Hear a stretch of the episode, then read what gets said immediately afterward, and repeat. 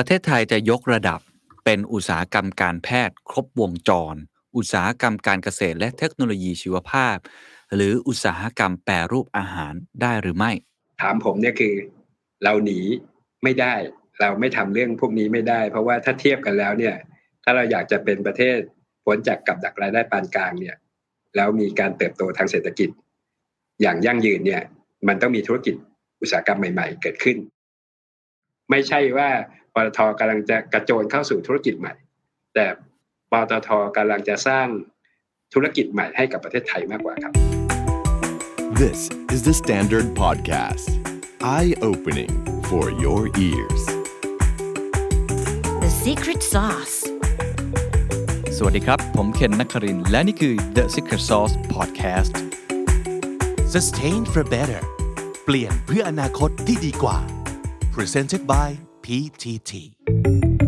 ประเทศไทยจะยกระดับอุตสาหกรรมการแพทย์ครบวงจร หรืออุตสาหกรรมการแปรรูปอาหารได้หรือไม่ เราพูดกันเยอะนะครับ เรื่องคำว่า new S curve ครับ เพราะว่าตอนนี้ประเทศไทยมีปัญหาก็คือกับดักรายได้ปานกลาง เศรษฐกิจไทยเนี่ยเติบโตต่ำกว่า 5%เนี่ยมาหลายปีนะครับไม่ต้องพูดถึงการเติบโตแบบดับเบิลดิจิตหรือเลข 2 หลักที่เราเคยทำได้เมื่อหลายสิบปีก่อนนะครับ เพราะฉะนั้นจะทำยังไง มีหนทางเดียวครับ ก็ต้องยกระดับอุตสาหกรรมตัวเองเข้าสู่อุตสาหกรรมใหม่ๆ ไม่ว่าจะเป็นเรื่องของ new S curve หรือเทคโนโลยีใหม่ๆ ที่จะเพิ่มมูลค่านะครับหนึ่งในอุตสาหกรรมหนึ่งที่หลายคนมองก็คือเรื่องของการแพทย์ครบวงจร หรือการแปรรูปอาหาร ก็คือเรื่องของ health and wellness หรือ medical ต่างๆ ซึ่งอยู่ในแผนอุตสาหกรรมเป้าหมาย 12 อุตสาหกรรมด้วยนะครับที่รัฐบาลพยายามที่จะเร่งขับเคลื่อน วันนี้ครับผมมีโอกาสได้พูดคุยกับตัวแทนของเอกชนรายหนึ่ง ซึ่งเป็นเอกชนรายใหญ่มากนะครับ ก่อนหน้านี้ทำเกี่ยวข้องกับพลังงาน ก็คือปตทนั่นเองครับ แต่เขาเปลี่ยนวิสัยทัศน์ตัวเอง เป็นเรื่องของ future energy and beyond คำว่า beyond ก็คือการแพทย์อาหารหรือเรื่องของสุขภาพนั่นเองนะครับเขาเรียกกลุ่มธุรกิจนี้ว่า life science น่าสนใจนะครับ น่าสนใจทั้ง 2 ประเด็นก็คือ 1. ตัวปตทเองจะมีความสามารถในการแข่งขันอย่างไร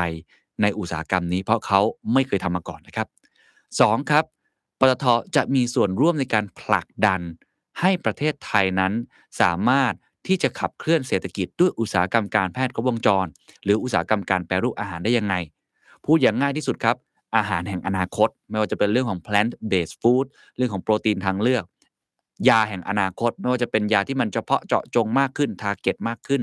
ยาแบบชีววัตถุ ยาที่มันมีเทคโนโลยีล้ำสมัยมากขึ้น หรือในเรื่องของอุปกรณ์ทางการแพทย์ครับ ไม่ว่าจะเป็นเรื่องของ 3D printing หรืออุปกรณ์ต่างๆ อีกมากมายที่เกี่ยวข้องทั้งหมดที่เป็นเทคโนโลยีแบบใหม่ นี่คือเรื่องสำคัญของประเทศอย่างยิ่งนะครับ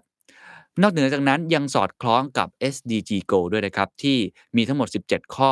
ผมดูแล้วน่าจะเกี่ยวข้องกับข้อที่ 3 กับที่ 12 มากที่สุด ข้อที่ 3 ก็คือมีสุขภาพและความเป็นอยู่ที่ดี ส่วนข้อที่ 12 ก็คือแผนการบริโภคและการผลิตที่ยั่งยืนนะครับ อย่างเช่น plant based food เนี่ยนะครับก็มีการปล่อยคาร์บอนที่ค่อนข้างต่ำมากด้วย หรืออาจจะเป็นซีโร่เลยได้ด้วยซ้ำนะครับลองไปฟังกันดูครับว่าวิธีการคิดของเขาคืออะไร และกลยุทธ์ของเขาในการทำสิ่งใหม่ ๆ การทำสิ่งยากการยกระดับอุตสาหกรรมเหล่านี้ เขาจะทำได้ยังไง และมีอะไรครับ ที่เราสามารถเรียนรู้จากเขาได้ ผมพูดคุยกับดรบูรณิน รัตนสมบัติ รองกรรมการผู้จัดการใหญ่นวัตกรรม และธุรกิจใหม่ครับ ผมคงต้องถามคุณบูรณินก่อนครับว่าทำไมปตทต้องกระโดดเข้ามาในอุตสาหกรรมใหม่ ๆ ด้วยครับ ก็ถ้าพูดถึงเรื่องของการกระโดดเข้าไปสู่อุตสาหกรรมใหม่ๆเนี่ยผมว่ามันเป็นแนวโน้มของของโลกนะครับ เพราะว่า โลกเราตอนนี้ต้องบอกว่าอายุคที่เราบอกว่าปฏิวัติอุตสาหกรรม 4.0 เนี่ย วันนี้มันมันเป็นสิ่งที่เป็นจริงแล้วนะครับ แล้วว่ามันก็จะเป็นเทรนที่จะจะหลีดไปสู่อุตสาหกรรมใหม่ ๆ ของของของโลกในอีกสัก ผมว่า 10-20 ปีข้างหน้าเนี่ย เราจะได้เห็นการผสมผสานของเทคโนโลยี ซึ่งหลีดมาจากดิจิตอลไปสู่เทคโนโลยีอื่นๆนะครับ อันนี้อันนี้เป็นเป็นเป็นสิ่งเนี่ยปตทเองเนี่ยก็ต้องปรับตัวให้ทัน กับการเปลี่ยนแปลงของของโลก แล้วก็ถ้าเทียบกับในอดีตเนี่ยเราให้ความสำคัญเรื่องเทคโนโลยีอยู่แล้วนะครับ แล้วก็ปตทอเองเนี่ยก็ได้เปลี่ยนจากเทคโนโลยีเมื่อก่อนเป็นเป็นหน่วยงานสนับสนุนเนี่ยให้เป็นตัวของหน่วยงานธุรกิจเป็นตัว business unit นะครับ แล้วก็ได้มีการเซตอัพตรงนี้มาประมาณสัก3-4ปีแล้วนะครับ จนมาถึงล่าสุดที่เราเปลี่ยนวิสัยทัศน์เป็น powering life with future energy and beyond เนี่ย เราก็ปรับตัวเองอีกครั้งนะครับ จากคำว่าเทคโนโลยีเนี่ยเป็นนวัตกรรมและกลุ่มธุรกิจใหม่ นั่นหมายถึงว่า เทคโนโลยีก็เป็นส่วนหนึ่ง แต่เราพูดถึงการเอาแนวคิดใหม่ ๆ แนวทางการทำงานใหม่ๆ ผสมผสานให้เป็นวัตเป็นนวัตกรรมนะครับ แล้วก็ที่สำคัญก็คือเทคโนโลยีกับนวัตกรรมก็คือการสร้างธุรกิจใหม่ ซึ่งธุรกิจใหม่เนี่ยจะต้องเป็นธุรกิจที่เป็นประโยชน์ต่อผู้พัฒนาเป็นประโยชน์ต่อผู้ใช้นะครับ และที่สำคัญต้องเป็นประโยชน์ต่อ สังคมและก็สิ่งแวดล้อมนะครับ นั่นก็คือการการขยับขยายไปสู่คำว่าพลังงานใหม่ พลังงานแห่งอนาคต ขณะเดียวกัน เราก็พูดถึงคำว่า beyond ตัวเทคโนโลยีอะไรใหม่ ๆ หรืออุตสาหกรรมอะไรใหม่ ๆ ที่ประเทศไทยควรจะต้องมีในวันนี้แล้วก็จะต้องมีให้เกิดขึ้นในประเทศไทยในอนาคตเนี่ยตรงนี้ปตทจะลงขึ้นมา เรียกว่าเป็นเป็นตัวขับเคลื่อนนะครับ แล้วก็ดึง อุตสาหกรรมต่างๆ แล้วก็ดึงสตาร์ทอัพต่างๆ ในเมืองไทยให้ให้เติบโตไปพร้อมกับแนวโน้มใหม่ครับ ครับเห็นภาพครับว่าเราต้องไม่ใช่แค่ future energy อย่างเดียว แต่ต้อง beyond ด้วยนะครับ ทีนี้ไอ้คำว่า beyond เนี่ยก็ทราบมาว่าจริง ๆ ก็มีหลายกลุ่มธุรกิจ หลาย ๆ กลุ่มอุตสาหกรรมที่เรากระโดดเข้าไปเป็นผู้เล่นหน้าใหม่นะ ต้องใช้คำว่าหน้าครับใหม่นิดนึงนะฮะ อย่าง life science มันคืออะไรครับ แล้วทำไมต้องต้องเป็น life science ด้วยครับ ครับ ก็ถ้าพูดถึงคำว่า beyond เนี่ยวิธีการที่เราหาธุรกิจที่เป็น beyond เนี่ยเราเอาสองสองหลักสำคัญที่คิดนะครับก็คือประเทศไทยเรามี 12 new S curve อยู่แล้วนะครับ อันนี้เราก็เอา 12 new S curve ที่ประเทศไทยต้องการจะ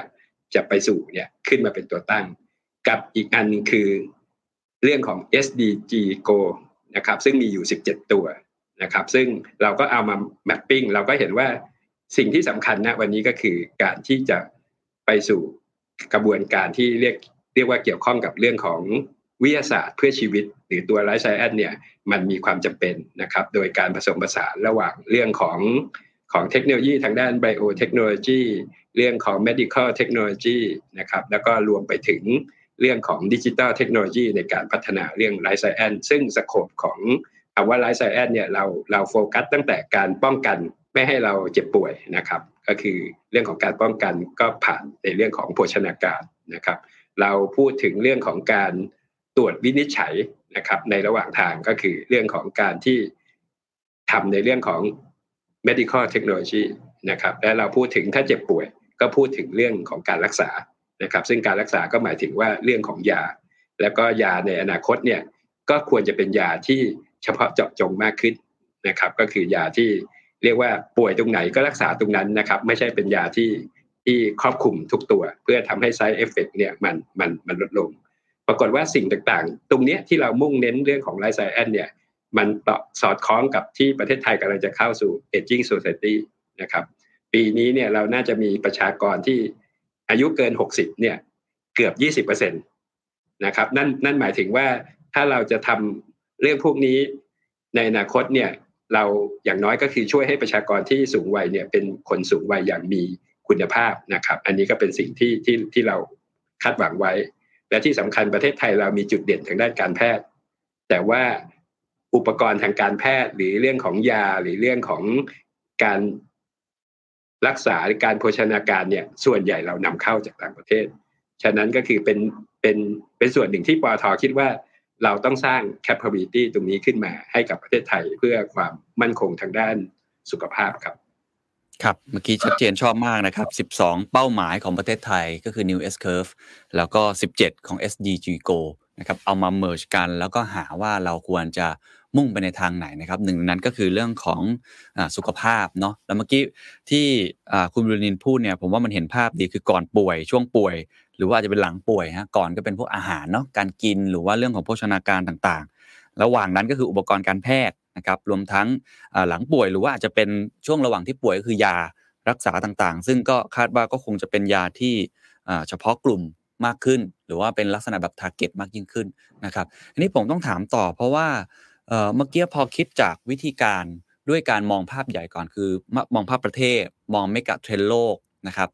แล้วถ้าเรากลับมาดูความสามารถในการแข่งขันของปตทแล้วครับ แม้ว่าเราจะเคยทำเทคโนโลยีมาบ้าง แต่กลุ่มธุรกิจกลุ่มนี้เราก็ค่อนข้างใหม่ พอสมควร เราดูจุดเด่นจุดแข็งของเราจากไหนครับทำไมถึงคิดว่าเออ เราต้องกล้ากระโดดเข้ามาในกลุ่มธุรกิจใหม่อันนี้ครับ ก็ถ้าพูดถึงเรื่องนี้นะครับก็คือเป็นคำถามที่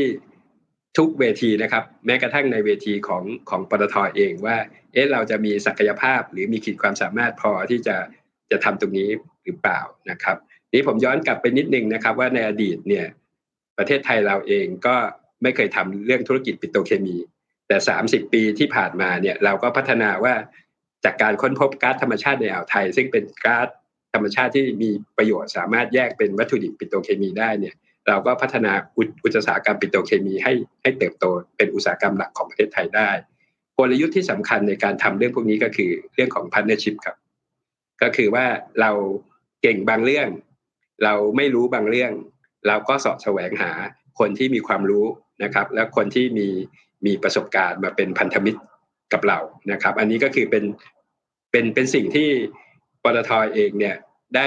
พัฒนาแนวทางในการบริหารจัดการใหม่นะครับ ก็คืออย่างอย่างที่เราตั้งบริษัทใหม่ก็คือ Innobic Asia ซึ่งเป็นเป็นแฟกชิพทางด้านไลฟ์ไซแอนเนี่ยเรา ใช้คนของปตทส่วนหนึ่งนะครับ ก็ใช้วิศวกรทางด้าน Chemical Engineering ใช้น้องๆที่จบทางด้าน Biotechnology มานะครับ กับเราก็ดึงคนที่มีประสบการณ์จากหลากหลายอุตสาหกรรม โดยเฉพาะอุตสาหกรรมที่เกี่ยวข้องกับทางด้าน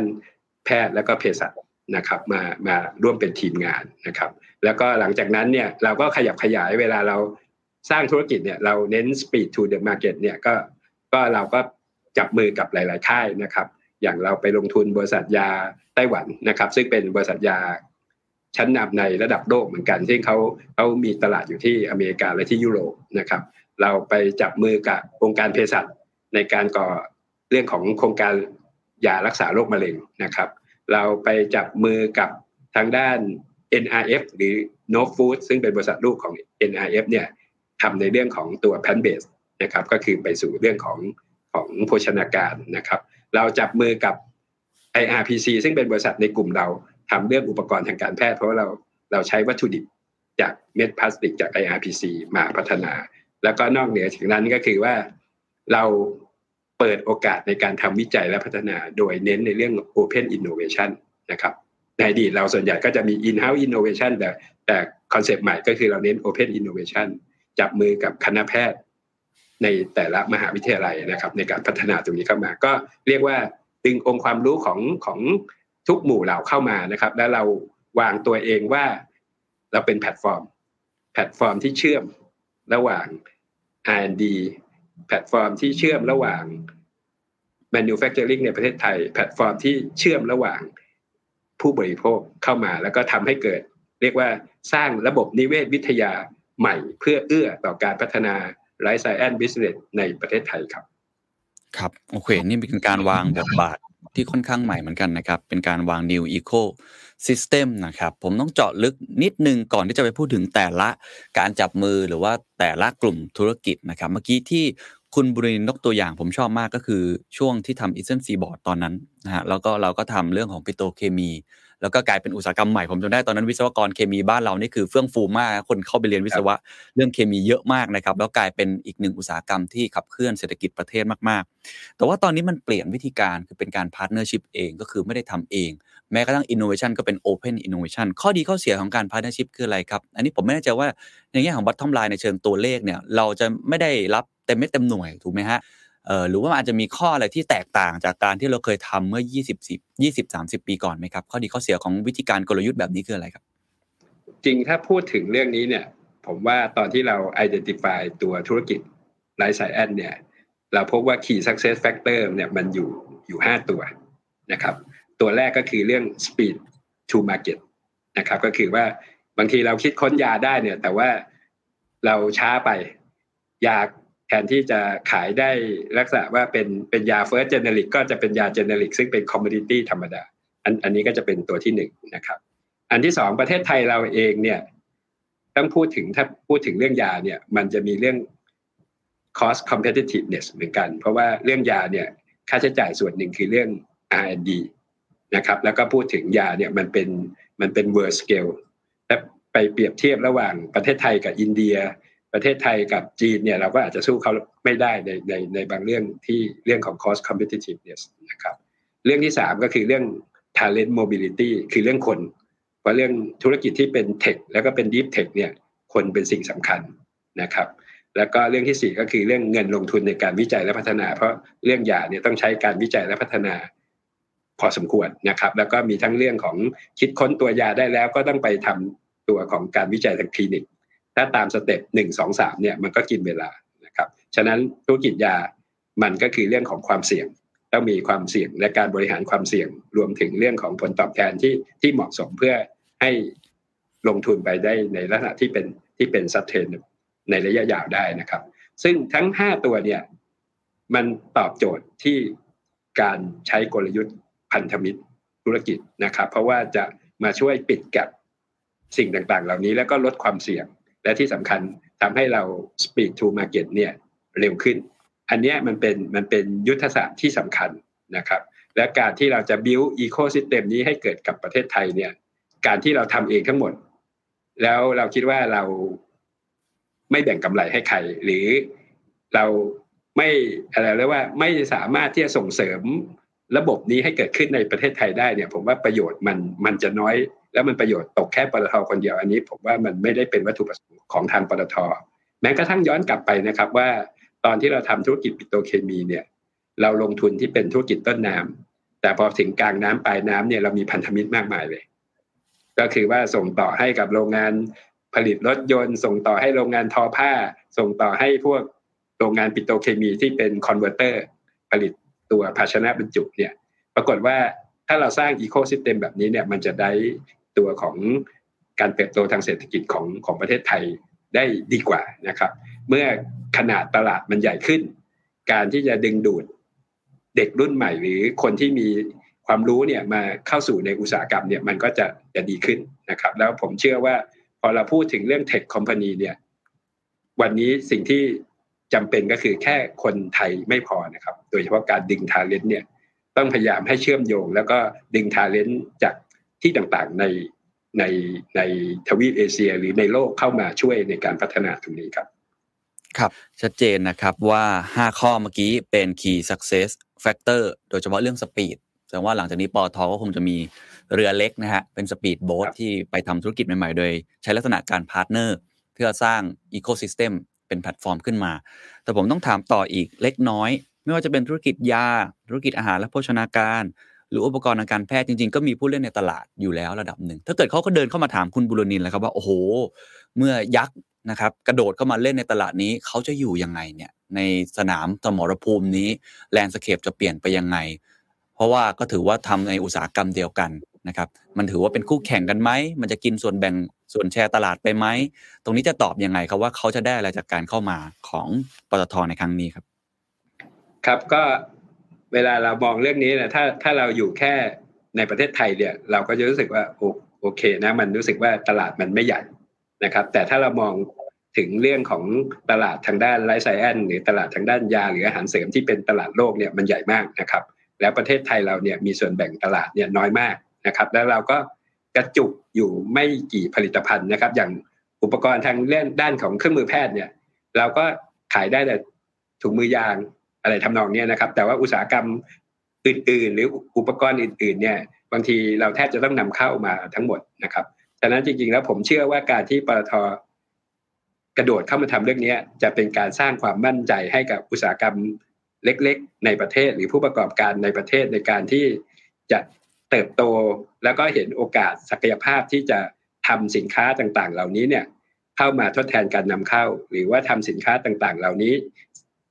ส่งออกไปยังต่างประเทศ อันนี้ต่างหากที่ที่ผมว่าผมว่าจะเป็นตัวตัวช่วยนะครับ และอีกอย่างหนึ่งก็คือเรื่องนี้จะต้องมีการลงทุนวิจัยพัฒนาที่ค่อนข้างมากนะครับฉะนั้นปตทในฐานะถ้าเกิดเป็นบริษัทที่ใหญ่หน่อย เราอาจจะต้องทำเรื่องพวกนี้ในเชิงของการมีนวัตกรรมนะครับ อันนี้ก็จะเป็นการช่วยให้ให้อุตสาหกรรมอื่นๆเนี่ยลดต้นทุนในส่วนนี้ลงได้นะครับขณะเดียวกันงานวิจัยต่างๆ ในประเทศไทย ส่วนใหญ่เรามีงานวิจัยเยอะ แต่ว่าเราเราจบแค่ห้องวิจัยนะครับ การที่จะไปต่อถึงภาคเชิงพาณิชย์เนี่ยมันต้องใช้ทุนแล้วก็ใช้เวลา แล้วก็ต้องมีนักวิจัยที่ทำงานต่อเนื่องกันเป็นเวลานานเนี่ยตรงนี้ผมว่าสบายใจได้ว่าการที่ปตทเข้ามาเนี่ยมันจะช่วยซึ่งระหว่างทางที่เราทำเรื่องนี้มาประมาณปีหนึ่งเนี่ยเรามีการกระทบความคิดเห็นกับผู้มีส่วนได้เสียทุกภาคส่วนนะครับ ปรากฏว่าส่วนใหญ่สนับสนุนและเชียร์ ให้ปตทเข้ามาทำเรื่องนี้นะครับ อันนี้อันนี้เป็นสิ่งที่ที่ผมว่าเป็นเป็นเรื่องที่ดี แล้วก็ไม่มีเสียงสะท้อนในเชิงว่า สิ่งที่ปตท.เข้ามาเนี่ย มันจะทำให้ผู้ประกอบการรายเล็กในประเทศไทยเราล้มหายตายจากครับ ครับ เหมือนเป็นการขยายตลาดเนาะขยายเค้กออกมาให้มันใหญ่มากขึ้นนะครับ แล้วก็ช่วย support ด้วยเรื่องของการวิจัยแล้วก็พัฒนาอะเราเห็นภาพรวมเราเห็นโอกาสเราเห็นความท้าทายระดับหนึ่งแล้วนะครับ ผมจะขออนุญาตเจาะแล้วนะฮะในแต่ละกลุ่มธุรกิจ เอาเรื่องยาก่อนนะครับ ยาเนี่ยคิดว่าจะไปจับมือกับใครอะไรยังไง แล้วก็จะทำธุรกิจในมุมไหนบ้างครับ เพราะยามันก็กว้างมากเนาะปตทสนใจในเซกเมนต์ไหนเป็นพิเศษครับ ครับถ้าพูดถึงเรื่องเรื่องยาก็คือเริ่มต้นเลยเนี่ยเราจับกับองค์การเภสัชนะครับ เราจับเรื่องของการที่จะศึกษาในการก่อสร้างโรงงานยามะเร็งนะครับ รักษาโรคมะเร็ง ต้องบอกว่าถ้าไม่ใช่โควิด เนี่ย สิ่งที่ทำให้คนไทยเจ็บป่วย แล้วก็เสียชีวิตมากเป็นอันดับหนึ่งก็คือยังเป็นโรคมะเร็งอยู่นะครับ อันนี้ก็คือว่าการที่เราจับมือกับองค์การเภสัชซึ่งมีองค์ความรู้ทางด้านเภสเภสัชกรรมดีอยู่แล้วเนี่ย จะช่วยทำให้ให้ให้องค์การเภสัชเนี่ยสามารถที่จะผลิตยารักษาโรคมะเร็งได้ในประเทศนะครับ อันนี้เป็นเป็นเป็นสิ่งที่เป็นโปรเจกต์เริ่มต้นของของกระบวนการเลย ซึ่งโรคมะเร็งเนี่ยก็อย่างที่บอกว่ามันมันเป็นโรคที่วันนี้คนที่ป่วยเนี่ยไม่ใช่เป็นคนสูงอายุเสมอไปแล้วนะครับ ก็มันก็ใกล้ใกล้ตัวพวกเรามามากขึ้นทุกวันนะครับ ฉะนั้นวิธีการรักษาในอนาคตของโรคมะเร็งที่เมื่อก่อนเรากังวลว่าจะต้องใช้ ยาเคมีใช้คีโมต่างๆ เนี่ย อนาคตยาที่จะมีประสิทธิภาพก็คือยาพวกชีววัตถุนะครับ แล้วก็จะเป็นยาที่รักษาเฉพาะจุด ตรงนี้ก็ต้องมีการพัฒนายาตรงนี้ขึ้นมา เพราะว่ายาตรงนี้เนี่ยจะมีราคาแพงอยู่นะครับ อันนี้ก็เป็นสิ่งที่เป็นโปรเจกต์เริ่มต้นนะครับ จากนั้นเนี่ยเราก็เข้าไปไปลงทุนในบริษัทโลตัสที่ไต้หวันนะครับ ซึ่งเขาก็จะเก่งในเรื่องของยารักษาโรคมะเร็งเหมือนกัน แต่เป็นยายาเรียกว่า ยาที่ generic drug ก็คือยาที่หมด patent แล้วแต่ว่าเขาจะเป็น first generic ก็คือว่าช่วงที่ patent หมดเนี่ยเขาสามารถพัฒนา product ออกสู่ตลาดได้มาทดแทนยาต้นยาต้นตำรับทำให้ราคาถูกลงนะครับ อันนี้ก็ก็เป็นสิ่งที่เราเข้าไปเรียนรู้ในระดับตัวของ international market นะครับ แล้วก็เราก็ยังดูเรื่องโรคที่ไม่ติดต่อนะครับ นอกเหนือจากมะเร็งก็คือโรคหัวใจโรคความดันเรื่องโรคอะไรต่างๆ โรคพวกนี้มันจะไม่ทำให้ถึงกับเสียชีวิต แต่ต้องบริโภคยาเป็นระยะเวลาต่อเนื่อง ซึ่งอันนี้ผมว่าการที่เราสามารถพัฒนายาพวกนี้ได้เนี่ยมันช่วยในเรื่องของการทดแทนการนำเข้าได้นะครับ อันนี้ก็เป็นสิ่งที่สิ่งที่เราเราสปีดไปในเรื่องของตัวธุรกิจยา แล้วก็ที่สำคัญก็คือกระบวนการเช่นนี้เนี่ยเราทำทั้งสองอย่างนะครับ ทั้งที่เราพัฒนาเองกับเป็นคนที่อินไลเซนก็คือ หายาดีๆเนี่ยเข้ามาในประเทศไทยนะครับ เพราะอย่างน้อยคือ อันเนี้ยมันมันจะช่วยสร้างความมั่นคงทางด้านสาธารณสุขได้ระดับหนึ่ง โดยเฉพาะบางยาเนี่ยอาจจะเป็นยาภาษาหมอเขาเรียกว่าเป็นยากำพร้าก็คือไม่มีใครดูแล ไม่มีบริษัทดูแล แต่ถ้าป่วยแล้วจำเป็นต้องต้องบริโภค อันเนี้ยเราก็มีแนวทางที่จะทำเรื่องพวกนี้ เอาให้มันมีมีความหลากหลายมากขึ้นครับ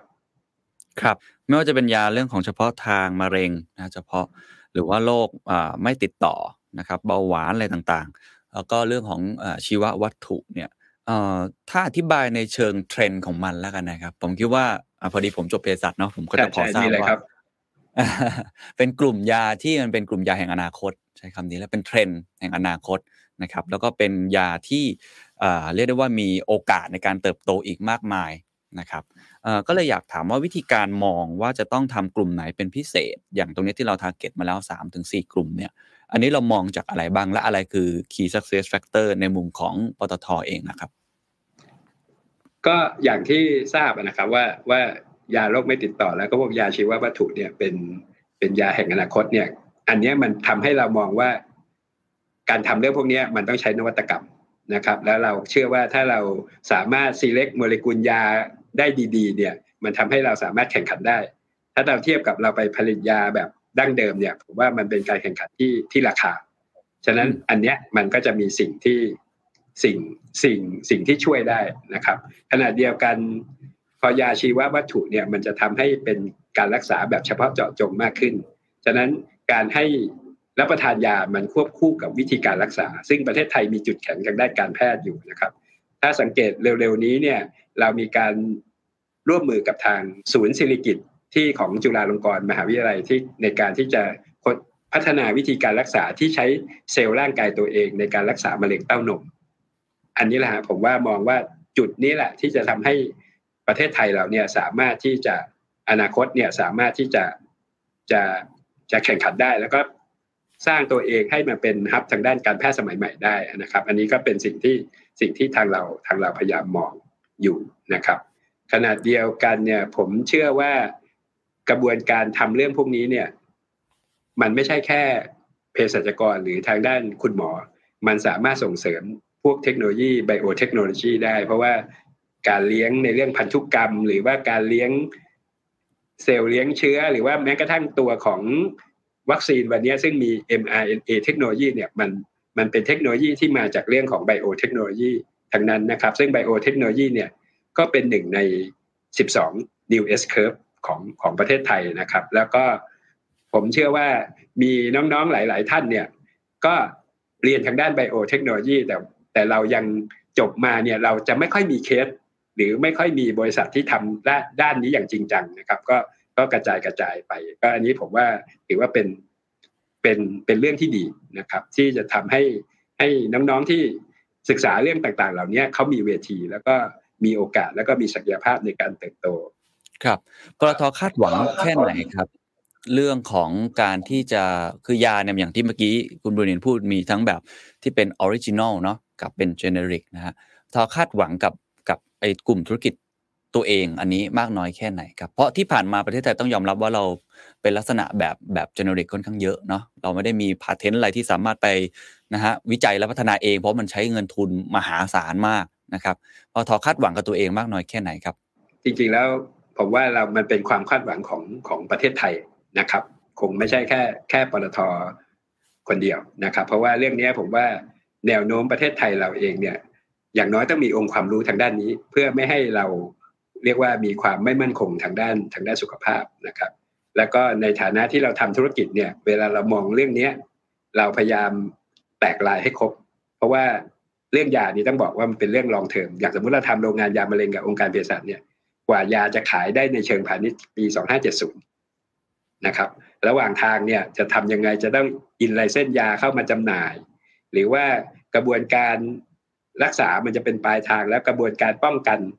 จะทำยังไงในเรื่องระบบตรวจวินิจฉัยโรคนะครับ หรือว่าเรื่องของ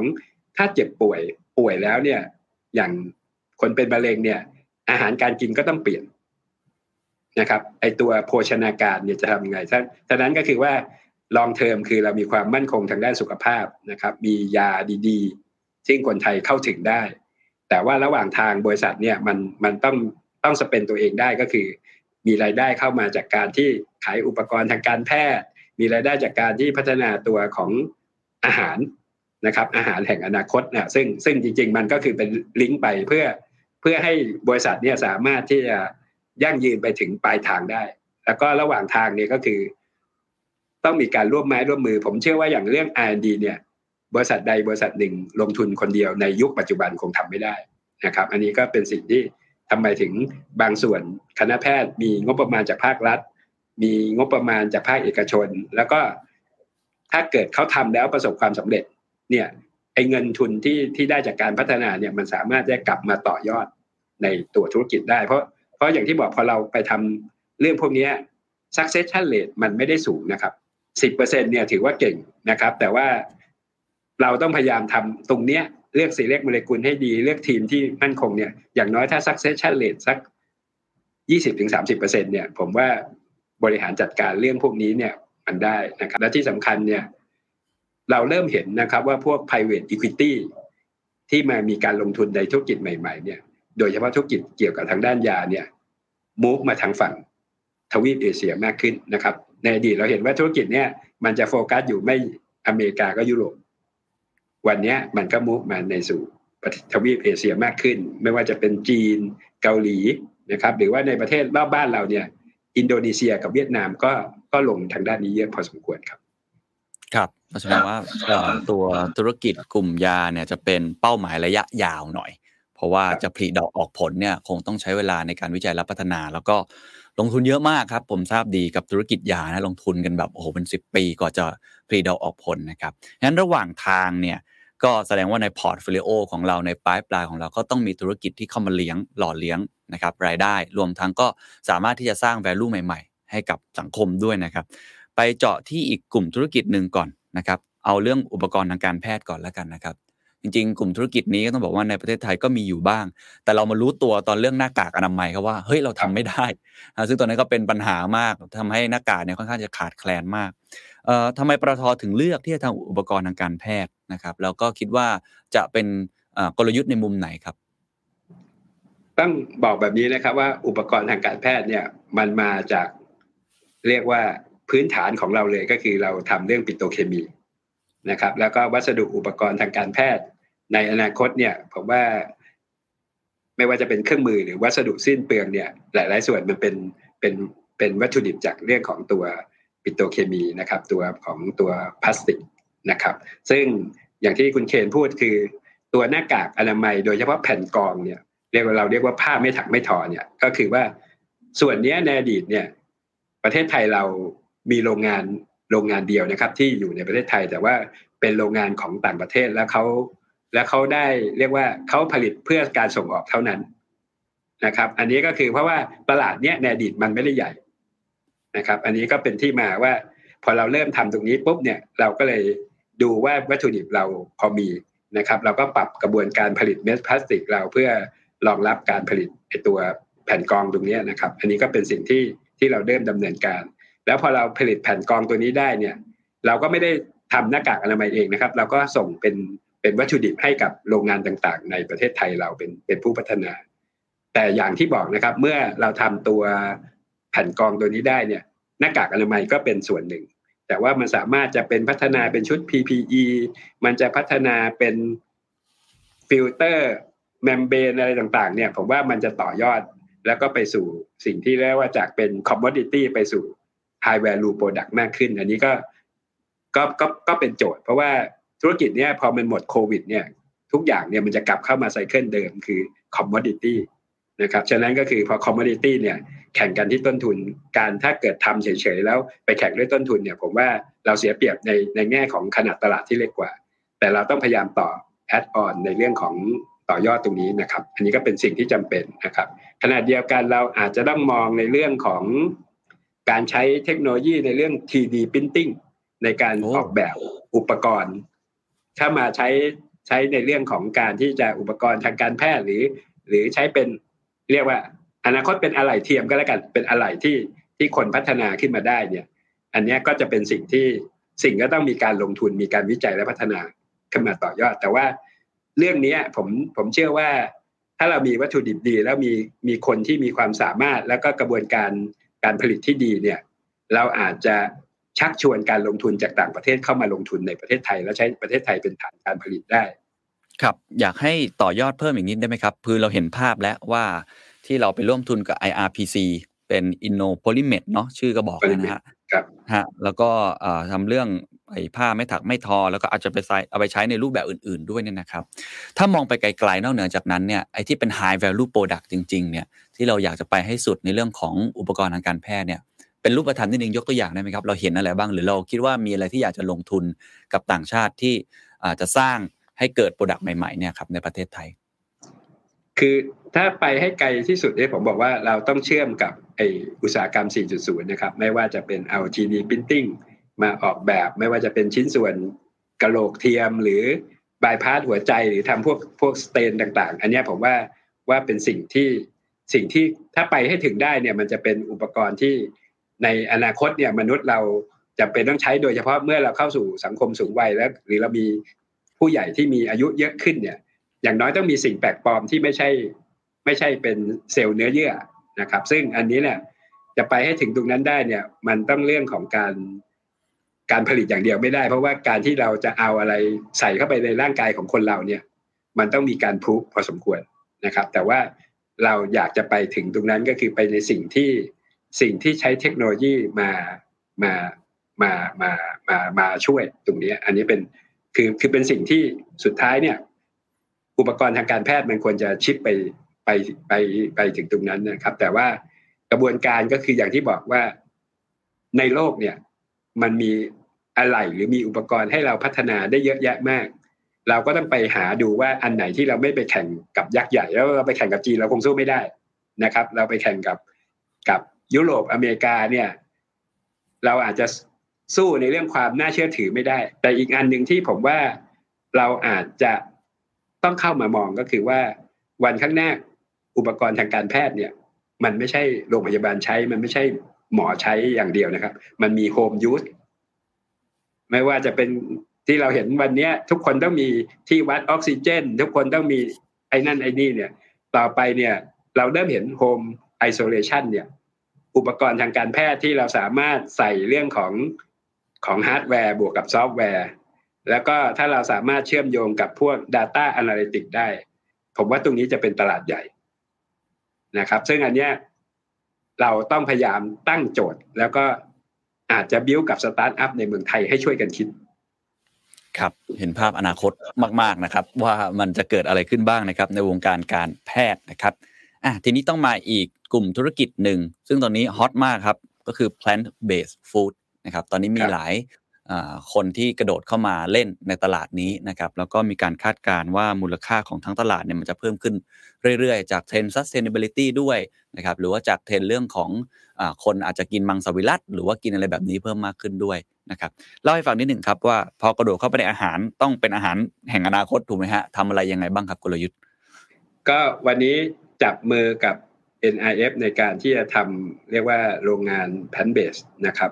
ซึ่งจริงๆแล้วเราตั้งบริษัทลูกเราชื่อว่า NRPT นะครับก็คือเป็นบริษัทที่เราเราพูดถึง plant-based เนี่ยเราเราไม่ได้พูดถึงเรื่องแค่ plant-based นะเราพูดถึงเรื่องของ next protein นะครับก็คือเป็นโปรตีน new generation ใหม่ เพราะว่าผมมองว่าโปรตีนเนี่ยเป็นสิ่งที่มนุษย์เนี่ยจำเป็นนะครับ ไม่ว่าจะเป็นเรื่องของถ้าเป็นเด็กๆเนี่ยคือโปรตีนคือการสร้างการเติบโตของร่างกายนะครับ ผู้ใหญ่ก็จะมีการที่ทำโปรตีนในการเสริมสร้างเสริมความแข็งแรงสมรรถนะของร่างกายนะครับที่ผู้สูงอายุเนี่ยก็ต้องการโปรตีนไปซ่อมแซมส่วนที่สึกหรอนะครับ ฉะนั้นโปรตีนที่มาจากพืช โปรตีนที่มาจากสัตว์เนี่ยมันอาจจะมีความแตกต่างกันนะครับ โดยเฉพาะผู้สูงวัยเนี่ยโปรตีนที่มาจากพืชเนี่ยมีผลดีกับร่างกายมากกว่า ไม่ว่าจะเป็นการย่อยง่าย หรือการที่เขาอาจจะเคี้ยวได้สะดวก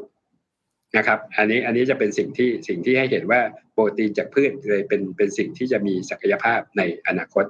แต่ที่สำคัญก็คือเรื่อง sustainability เนี่ยเขาบอกว่าโปรตีนจากพืชเนี่ยเป็นโปรตีนที่เป็นการบริโภคอย่างมีความรับผิดชอบ เพราะว่าตัวของห่วงโซ่พีระมิดเนี่ยมันสั้นกว่าโปรตีนจากสัตว์เพราะถ้าโปรตีนจากสัตว์เราต้องปลูกพืช แล้วก็ให้สัตว์เล็กกินแล้วไปต่อด้วยสัตว์ใหญ่ แต่ว่าถ้าโปรตีนจากพืชเนี่ยก็คือ ปลูกจากดินแล้วก็ให้มนุษย์บริโภคได้เลย อันนี้มันเป็นความรับผิดชอบต่อต่อสังคม ในเรื่องของการบริโภคอย่างรับผิดชอบนะครับ รวมไปถึงการลดการปล่อยก๊าซเรือนกระจก เพราะว่ามีคนพูดอยู่หลายหลายคนว่าปศุสัตว์เป็นส่วนหนึ่งของการปล่อยก๊าซมีเทนออกสู่ชั้นบรรยากาศนะครับ อันนี้ก็ก็เป็นสิ่งที่ sustainability เนี่ยมันมันหลีดนอกเหนือจากเรื่องของความต้องการเรื่องของสุขภาพดีนะครับ ดังนั้นเราก็เลยไปจับกับคนที่มีความชำนาญอยู่แล้วก็คือ NRF ฉะนั้นเราตั้งบริษัทขึ้นมาเนี่ย เพื่อผลิตตัววัตถุดิบที่ที่สำหรับการทำเป็นแพนเบสนะครับ ขนาดประมาณ3,000ตันต่อปี ซึ่งเป็นขนาดที่ เป็นขนาดระดับสเกลที่เป็น international scale ที่ต่ำสุดนะครับ แล้วก็เชื่อว่าพอเราผลิตตรงเนี้ย เราก็จะป้อนวัตถุดิบตรงเนี้ยให้กับ SME ไทยที่ ที่ทำอาหารคิดค้นเรื่องอาหารที่เกี่ยวข้องกับแพนเบสเอาเอาวัตถุดิบไปไปประกอบไปไปแปรรูปเป็นสินค้าอาหารได้ ฉะนั้นเราเองเนี่ยเป็นทั้งคนที่ทำแพนเบสที่เป็นฟู้ดนะครับ แล้วก็เป็นคนที่supply เรื่องของวัตถุดิบเกี่ยวกับ plant-based ให้กับอุตสาหกรรมในประเทศ ไม่ว่าจะเป็นพวกโรงงานอุตสาหกรรม แปรรูปอาหารพัตตาคารหรือว่า แบรนด์อาหารต่างๆนะครับอันนี้คือเป็นเป้าหมายที่ที่เราเราวางไว้นะครับ แล้วก็ที่สำคัญก็คือว่า วันนี้ plant-based ส่วนใหญ่มันมาจากถั่วเหลืองนะครับเรื่องถั่วเหลืองประเทศไทยเราอาจจะไม่มีความชำนาญในการปลูก เราก็จะต้องพยายามหาตัวของวัตถุดิบทางการเกษตรชนิดอื่น มาทดแทนนะครับ ก็โดยเฉพาะในประเทศไทยอาจจะปลูกถั่วเขียวได้ดี หรืออาจจะปลูกเห็ดได้ดี ก็อาจจะพัฒนาตรงนี้เข้ามาด้วยครับ ก็จะช่วย ยกระดับของเกษตรกรนะครับ แล้วก็สร้างตลาดใหม่ให้กับเกษตรกรได้ครับ ครับเล่าเล่าให้ฟังนิดนึงครับว่าไอ้ตลาด plant base หรือว่าตลาดไอ้ตัวที่เรียกว่า next protein เนี่ยมันมันใหญ่ขนาดไหนครับ ถึงขนาดที่ปตทมองว่าเออมันน่าจะเป็นอนาคตแล้วก็เข้ามาลงทุน คือถ้าเป็นเรื่องยากับอุปกรณ์ในการแพทย์เนี่ย ผมว่าเราเห็นค่อนข้างชัดอยู่แล้ว ช่ไหมครับแต่อันนี้หลายคนจะบอกเอ๊ะมันจะมาหรือไม่มา หรือยังไงกันแน่เนี่ยปตทอมองอนาคตอีกห้าถึงสิบปีข้างหน้าว่ามันเป็นยังไงครับ จริงๆต้องบอกแบบนี้นะครับว่าว่าตลาดตัวแพนเบสฟู้ดเนี่ยในโลกเนี่ยเติบโตประมาณปีหนึ่งสิบห้าเปอร์เซ็นตนะครับ แล้วเวลาเราพูดถึงเรื่องแพนเบสฟู้ดเนี่ยต้องต้องบอกแบบนี้นะครับว่าตลาดใหญ่เนี่ย ไม่ใช่ตลาดของแค่มังสวิรัตนะครับ เป็นคนเป็นเป็นตลาดที่คนที่บริโภคเนื้อสัตว์ก็ได้ บริโภคโปรตีนจากพืชก็ได้ ตรงนี้เขาอยากได้อะไรสิ่งแปลกๆ ใหม่ ๆ ในการบริโภคในการประกอบอาหารนะครับ ซึ่งประเทศไทยเราเองมูลค่าขนาด แค่ประเทศไทยเราเองมูลค่าตลาดเนี่ยประมาณห้าหมื่นถึงหกหมื่นล้านบาทนะครับ ต่อปี ซึ่งซึ่งผมเชื่อว่ากระแสตรงนี้มันจะมามากขึ้นนะครับ ในในการบริโภค มากขึ้น แล้วก็ยิ่งถ้าเกิดว่าเราสามารถที่จะผลิตวัตถุดิบเพื่อทดแทนเนื้อสัตว์ในราคาที่ที่เรียกว่าเข้าถึงได้ง่ายเนี่ย ผมว่าตลาดตรงนี้เนี่ยจะเกิดขึ้นนะครับ แล้วก็เป็นสิ่งที่สิ่งที่ประเทศไทยเราเองเนี่ยก็จะได้มีวัตถุดิบตัวใหม่ขึ้นมา แทนที่เพราะว่าบางครั้งบางช่วงเวลาเนี่ย โปรตีนจากสัตว์ก็จะมีความกังวลในเรื่องของสุขอนามัย นะครับอันนี้อันนี้อันนี้ผมว่ามองว่าตลาดตรงนี้ใหญ่ ขณะเดียวกันตลาดในระดับโลกเนี่ยก็ก็มูลค่าสามถึงสี่แสนล้านบาทนะครับ ซึ่งซึ่งตลาดจากต่างประเทศเนี่ยเขาเขาค่อนข้างค่อนข้างจะดีอยู่แล้ว เพราะว่าต้องบอกแบบนี้ว่าในต่างประเทศเนี่ยบริโภคเนื้อสัตว์เยอะนะครับ แล้วก็เขามีต้นทุนในการผลิตเนื้อสัตว์เนี่ยค่อนข้างค่อนข้างถูกกว่าในในประเทศไทย แต่ว่าเขาก็มีปัญหาในเรื่องของสุขภาพการป่วยนะครับ โดยเฉพาะโรคมะเร็งนะครับ อันนี้ก็เป็นสิ่งที่ทำให้กระแสเรื่องของโปรตีนทางเลือกเนี่ยมีการพัฒนามากขึ้นนะครับ แล้วก็ที่สำคัญคือต่างประเทศเนี่ยจะมีความเป็นห่วงเรื่องของ sustainability มากขึ้น ฉะนั้นตรงนี้ก็จะเป็นเทรนที่ที่ force ว่าทำไมถึงตลาดตัวตัว plant-based เนี่ยมันน่าจะโตประมาณสักสิบห้าเปอร์เซ็นตนะครับ แล้วก็แนวโน้มเนี่ย มันมันจะโตจากคนที่สามารถเลือกบริโภคได้ ผมเลยบอกว่ามันเป็นโปรตีนทางเลือก มันไม่ใช่แค่มังสวิรัติอย่างเดียวครับ อาหาร ยา อุปกรณ์ทางการแพทย์นะครับ เห็นทั้งหมดและเห็นภาพแล้วแล้วผมคิดว่าน่าจะเป็นแค่จุดเริ่มต้น อนาคตถ้ามีโอกาสอะไรใหม่ ๆ นะครับ ที่ส่งเสริมทั้งในแง่ของตัว SDG Go รวมทั้งตัว New S Curve ที่ประเทศไทยวางไว้อุตสาหกรรมเป้าหมายเนี่ย ปตทก็คงจะขยายทำเพิ่มเติมนะครับต้องถามถึงอุปสรรคและความท้าทายครับเราพูดถึงโอกาสไปเยอะแล้วนะครับคิดว่าอะไรที่เป็นความท้าทายสำคัญที่สุด ที่ทำให้แผนที่เมื่อกี้พูดมาทั้งหมดเนี่ยนะฮะมันไม่เกิดขึ้นจริง หรือมันมีอะไรที่เป็นอุปสรรคสำคัญที่ตอนนี้ คุณบุรนินทร์กังวลเป็นพิเศษครับ จริงถ้าพูดถึงเรื่องอุปสรรคสำคัญนะนะครับ ก็คงเหมือนกับเรื่องใหม่ทั่ว ๆ ไปนะครับ ก็คือว่าเวลาช่วงของการเริ่มต้นเนี่ย มันเหมือนเราต้อง explore opportunity แล้วเราจะเห็นมี opportunity เยอะแยะไปหมด แล้วเราก็เห็นอุปสรรคเยอะแยะไปหมด ฉะนั้นสิ่งที่จำเป็นแล้วก็ที่จะเป็น key success ให้ได้ก็คือการที่ทำเรื่องเรื่องที่มีความไม่แน่นอนเนี่ยให้มันค่อยๆชัดขึ้นชัดขึ้น อันนี้เป็นเป็นเป็นเรื่องจำเป็นจริง ๆ นะครับ ที่ที่ต้องทำให้เอาให้เกิดเรื่องนี้ขึ้น ซึ่งอย่างที่บอกว่าด้วยความโชคดีก็คือว่าพอเราเริ่มทำเรื่องนี้มาหลาย ๆ ปีเนี่ย สักสามสี่ปีเนี่ย เราพยายามทำให้ชัดขึ้น โดยเฉพาะภายในองค์กรเองเนี่ย เริ่มเห็นความจำเป็นนะครับ แล้วก็อย่างที่บอกว่าซีอท่านปัจจุบันเนี่ยคุณอัตพลเนี่ย ถึงกับขนาดเปลี่ยนวิสัยทัศน์เลยปตทจากเป็นไทยพรีเมียร์มันติ National Energy Company เป็น powering life with future energy and beyond เนี่ย มันหมายถึงว่า ultimate goal มันชัดละแล้วก็มีการเซต target ว่าไอ้ future energy and beyond เนี่ย ในอีกสิบปีข้างหน้าต้องเป็นส่วนที่ contribute ให้สามสิบเปอร์เซ็นมาแทนที่ตัว oil and gas อันนี้ผมว่าผมว่าตรงนี้มันมันมันทำให้เกิดความชัดเจนได้มากขึ้นนะครับเพิ่งก่อนหน้านี้อุปสรรคที่สำคัญก็คือ อย่างที่คุณเคนว่าเอาแน่เหรอเอามากน้อยแค่ไหนหรือว่าจะทำยังไงเนี่ยอันนี้มันจะเป็นแต่ว่าพอแบบนี้เนี่ย มันต้องไปละดิเรกชันชัดทาร์เก็ตชัด นะครับอันอันนี้อันนี้จะเป็นเป็นสิ่งที่ทำให้อุปสรรคเนี่ยมันมันคลี่คลายไป อุปสรรคถัดมาก็คืออย่างที่บอกว่า ถ้าเป็นเรื่องยาเนี่ยกฎเกณฑ์กฎระเบียบในการขึ้นทะเบียนเนี่ย มันอาจจะต้องบริหารจัดการระหว่างการสร้างนวัตกรรมกับการคุ้มครองผู้บริโภค ซึ่งด้วยความโชคดีคือโควิด -19 เนี่ยโควิด -19 เนี่ยทำให้กระแสตื่นตัวเรื่องพวกนี้เนี่ยมากขึ้น เหมือนกับการที่เราเปลี่ยนจาก ตัวของการตรวจแบบแบบเข้มข้นมาเป็น ATK เนี่ยมันช่วยให้เราสามารถจะกล้ากลับมาใช้ชีวิตประจำวันได้ง่ายขึ้น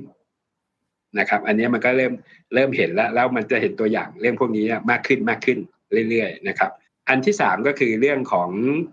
ผมมองว่าขนาดตลาดในบ้านเราเนี่ยมันเล็กเกินไป ฉะนั้นคือการทำอย่างไรที่เราต้องหาพันธมิตรที่ทั้งมีทั้งในประเทศและต่างประเทศเข้ามาช่วยเนี่ย พื่อทำให้ตัวเราเองเนี่ยสามารถขยายตัวเองออกไปสู่ต่างประเทศได้ อันนี้อันนี้ก็จะช่วยลดปัญหาเรื่องของขนาดตลาดไปได้นะครับ ส่วนเรื่องที่สี่ก็คือการยอมรับในเรื่องของแบรนด์ หรือในเรื่องของฐานการผลิตที่มีในประเทศ หรือการยอมรับของปตทในธุรกิจนี้ซึ่งต้องทุกคนบอกเอ๊ะปตทจะชำนาญเหรออันนี้ก็ต้องมีการที่จะมีคอมมิวนิเคชันแผนดีๆนะครับ แล้วก็ต้องทำ success case ให้เกิดขึ้น เพราะว่าจริง ๆ แล้วเรื่องพวกนี้มันมันมาจากการที่เรามี success story เราอาจจะศึกษาสี่ห้าสิบเรื่อง แต่ถ้าเรามี success story สักหนึ่งถึงสองเรื่องที่คนจำได้ อันเนี้ยมันจะเป็นการที่ที่ที่ทำต่อเนื่องได้นะครับ แล้วก็อุปสรรคสุดท้ายที่สำคัญที่สุดก็คือ ที่ผมบอกก็คือการจะสร้างทีม แล้วทีมเนี่ยต้องไม่ใช่ทีมที่เป็นแค่แค่ คนไทยอย่างเดียวนะ อันนี้ผมว่ามองว่าธุรกิจเนี่ยแล้วหลาย ๆ ประเทศวันนี้เนี่ยพอพูดถึงเรื่องเทคคอมพานีเนี่ยมันพูดถึงเรื่องของความหลากหลายนะครับ ความหลากหลายทั้งเชื้อชาติ ทั้งการศึกษา ความหลากหลาย ทั้งวิธีคิด วัฒนธรรมต่าง ๆ นะครับ เรื่องของ diversity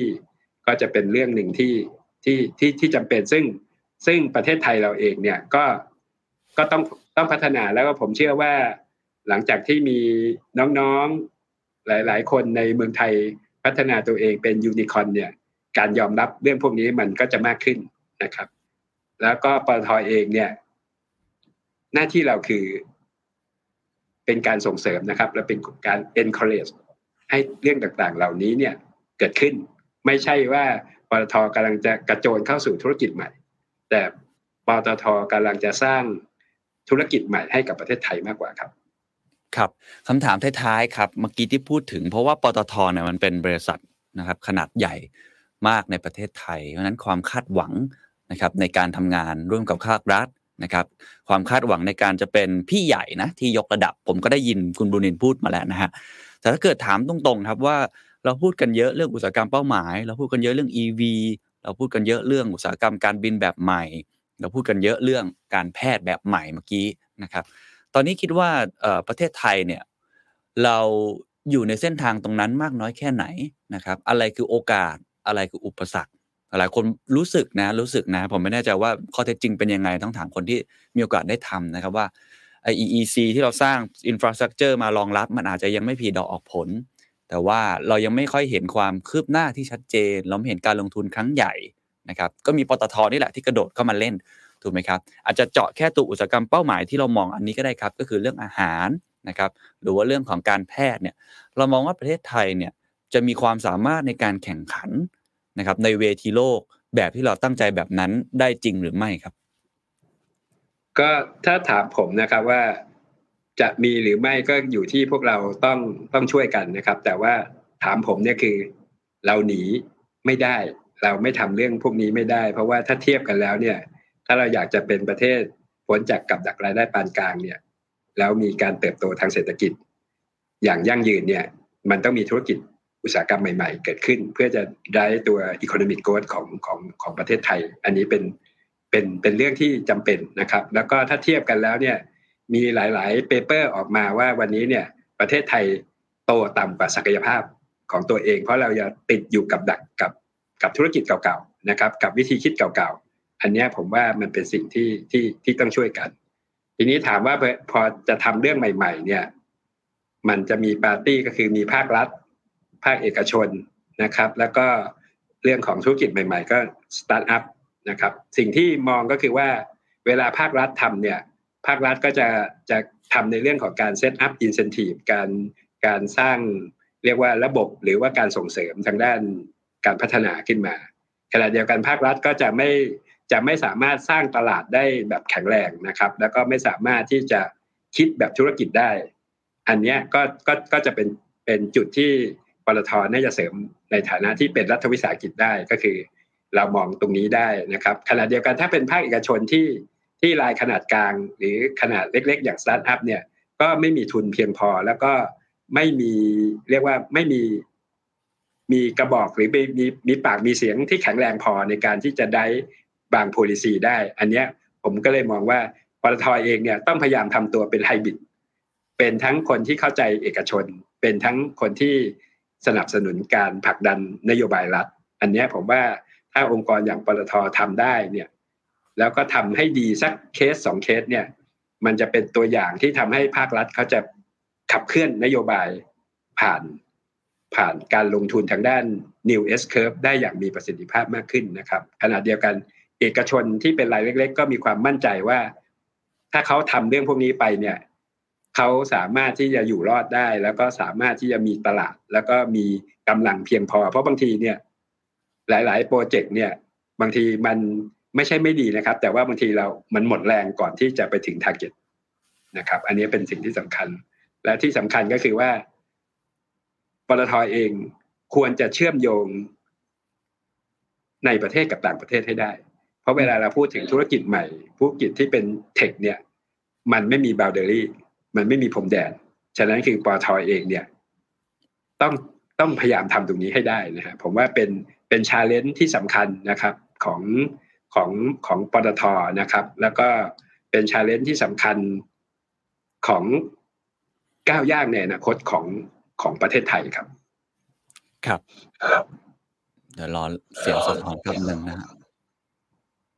โอเคอะคำถามสุดท้ายแล้วกันนะครับ อันนี้จะเป็นคำถามเชิงindividual มากขึ้นนะครับ เชิงบุคคลมากขึ้น ก็คือเรื่องของ skill set เรื่องของ mindset เออผมคิดว่าสิ่งที่คุณบุรณินรับผิดชอบในตรงนี้เนี่ยถือว่าเป็นเรื่องใหม่นะครับ แล้วก็เป็นเรื่องที่อย่างที่คุณบุรณินบอกว่าบางทีมันไม่แน่นอนเนาะเราต้องทำให้มันแน่นอน แต่มันก็จะมีอุปสรรคความท้าทายต่างๆ ที่อาจจะแตกต่างนะครับ จากการทำเรื่องเดิมๆถูกไหมฮะ แล้วผมคิดว่าตอนนี้หลาย ๆ คนคุณผู้ฟังเองก็คงจะมองหา New S Curve ของตัวเองในแบบของเขาเหมือนกันนะครับเลยอยากให้เล่าถึงว่าในฐานะที่เป็นผู้นำองค์กรองค์กรเนี้ยนะครับคิดว่าอะไรคือ skill set mindset สำหรับที่องค์กรที่จะต้องเดินไปข้างหน้าในเส้นทางที่มันค่อนข้างใหม่ คือเราต้องเป็นคนแผ้วถางเส้นทางใหม่ใช่ไหมครับ เพราะว่ายังไม่เคยเกิดขึ้นมาก่อนไอ้สิ่งเหล่านี้ อะไรคือความ จำเป็นที่สุดของทักษะหรือ mindset ของผู้นำที่ต้องขับเคลื่อน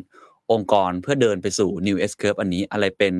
คำแนะนำนะครับที่จะฝากถึงคุณผู้ฟังทุกท่านที่กำลังพยายามในแบบของพวกเขาเองครับ จริงถ้าพูดถึงเริ่มที่ mindset ก่อนเลย ผมจะมีคำพูดเป็นประจำตัวของผมเลยก็คือคำว่าโลกเปลี่ยนเราแค่ปรับ ก็คือไม่ว่าเหตุการณ์จะเปลี่ยนอะไรอย่างอย่างไรก็ตามเนี่ย เราไม่มีทางตันนะครับ คือแค่เราแค่ปรับตัวให้ได้ อันนี้เป็นสิ่งที่เป็นเป็น mindset ที่สำคัญ แล้วก็จาก mindset เนี่ยในเส้นทางการทำงานของผมเนี่ยในในเชิงของของ skill metric ก็คือเรา move อยู่ถี่มากแล้วก็ move แบบบางทีก็ปีหนึ่งบางทีก็สองปี แล้วก็ในหลากหลายฟังก์ชันมาก อันนี้เนี่ยทำให้บางทีแล้วเรากระบวนการการทำงานของเราเนี่ยมีวิธีคิดที่เป็นบูรณาการ ตั้งแต่แรกแล้วก็เข้าใจ constraint ของของแต่ละฟังก์ชันได้เป็นอย่างดีนะครับ อันนี้อันนี้ก็มันนี้ก็จะเป็นตัวเป็นตัว skill ที่สำคัญ แล้วก็สิ่งที่สำคัญคือเวลาเราทำเรื่องใหม่ ๆ เนี่ย เราต้องมีความคมชัดเพียงพอในแง่ยุทธศาสตร์ แล้วความคมชัดที่เพียงพอในแง่ยุทธศาสตร์เนี่ย เราต้องมี storytelling ที่ดี เพราะเรากำลังจะ convince ให้คนส่วนใหญ่ เชื่อแล้วก็เปลี่ยนแปลงตามเรา อันนี้แหละเป็นเป็นเป็นสิ่งที่ที่ถ้าเรามีความคมชัดที่ยุทธศาสตร์ที่ดี เรามี story อ่า storytelling ที่ดีแล้วเนี่ย มันจะไปได้แล้วครึ่งทางพอส่วนอีกครึ่งทางที่เหลือก็คือ เราต้องมีทีมที่ดีนะครับ คือทีมเนี่ยต้องบอกแบบนี้เลยว่าทีมที่ที่ดีคือหมายถึงว่า ทีมที่ผสมผสานระหว่างคนรุ่นใหม่กับรุ่นเก่านะครับ รุ่นใหม่มาก ไปก็คนรุ่นเก่าก็จะไม่ได้อยู่ในทีมก็จะกลายเป็นแบรีเออร์หรือถ้ารุ่นเก่ามากเกินไปก็จะไปครอบคนรุ่นใหม่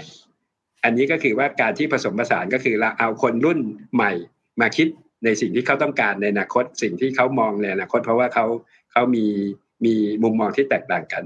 แต่เราเอาคนรุ่นอีกรุ่นหนึ่งที่อาจจะเก่าหน่อยหรือมีประสบการณ์มาเนี่ยนอกจากการเป็นพี่เลี้ยงแล้ว เป็นการทดสอบแบรีเออร์ ในองค์กรด้วย ถ้าเกิดเขาบ่ายเนี่ยแสดงว่าเรื่องนั้นเนี่ยมีโอกาสสำเร็จ อันนี้ก็จากห้าสิบมันก็จะไปแปดสิบละส่วนยี่สิบสุดท้ายเนี่ยคือผมว่า success story ต้องมีนะครับ คนไทยเนี่ย คนไทยเนี่ยยังไงก็ติดทำให้ดีทำพื้นฐานให้ดีเนี่ย ไม่มี success story หรือไม่มีโชว์เคสเนี่ย คนไทยรู้สึกไม่ยังไม่อิน อันนี้ผมว่าในองค์ประกอบก็คือ คืออย่างที่บอก mindset บวกกับตัวของ skill metric ไปครึ่งหนึ่ง ตัวของ teamwork หรือทีมความหลากหลายของทีมมาอีกอีกสามสิบเปอร์เซ็นแล้วก็ success case อีกยี่สิบเปอร์เซ็นก็น่าจะเป็นสมการที่ผมคิดว่า น่าจะช่วยให้เกิดเกิดการลงตัวได้ครับ นี่คือ New S Curve ของปตท และคือ New S Curve ของประเทศด้วยนะครับ ผมสรุปให้ฟังอีกครั้งว่าเขาทำอะไรบ้างในกลุ่มธุรกิจ Life Science โดยเขาอ้างอิงจากกลุ่มอุตสาหกรรมเป้าหมายของประเทศไทย 12 อุตสาหกรรม และ SDG Goal 17 เป้าหมาย ดูอันที่เหมาะสมที่สุด แล้วเขาก็เลือกมาเป็น 3 ธุรกิจนี้ อันที่ 1 คือธุรกิจเกี่ยวข้องกับยา แต่เป็นยาแบบฟิวเจอร์นะฮะสมัยใหม่เทคโนโลยีใหม่ 2. อาหารและโภชนาการเพื่อสุขภาพ เน้นเพื่อ ป้องกันการเกิดโรค และเน้นเรื่องความยั่งยืนด้วยนะครับก็คือโปรตีนทางเลือก 3 ก็คือวัสดุอุปกรณ์ทางการแพทย์ ไม่ว่าจะเป็นหน้ากากชุดป้องกันเชื้อโรค ตลอดจนเทคโนโลยี และระบบในการตรวจวินิจฉัยโรค ซึ่งอันนี้ต้องบอกว่าต่อยอดมาจากปิโตรเคมีที่ปตทถนัดอยู่แล้วด้วยนะครับบทเรียนที่ผมชอบที่สุดนะครับและผมคิดว่าผมจะมาปรับใช้กับตัวเองด้วยนะครับคือช่วงท้ายๆครับที่คุณบุรณินทร์สรุปนะครับว่าไอการทำสิ่งที่มันยากแบบนี้เนี่ยสิ่งที่มันใหม่แบบนี้เนี่ย มันต้องอาศัยวิธีคิดทักษะ หรือว่าการเตรียมพร้อมอะไรบ้าง ไม่ว่าจะเป็นอันที่หนึ่ง mindset ครับโลกเปลี่ยนเราแค่ปรับ ไม่ได้บอกว่าเราต้องเปลี่ยนขนาดเยอะนะฮะไม่ได้บอกว่าเราต้องเปลี่ยนเยอะแยะนะครับ เราแค่ปรับตามเทรนด์โลก แต่ต้องมีวิสัยทัศน์ที่คมชัดมากพอ อันต่อมาครับคือต้องมียุทธศาสตร์ครับเมื่อเห็นแล้วว่าเทรนด์นี้กำลังจะไปในทางไหน แล้วยุทธศาสตร์ที่เราจะเข้าไปจับละ่ะ จะจับในมุมมองอย่างไร มีกลยุทธ์แบบไหนต้องคมชัด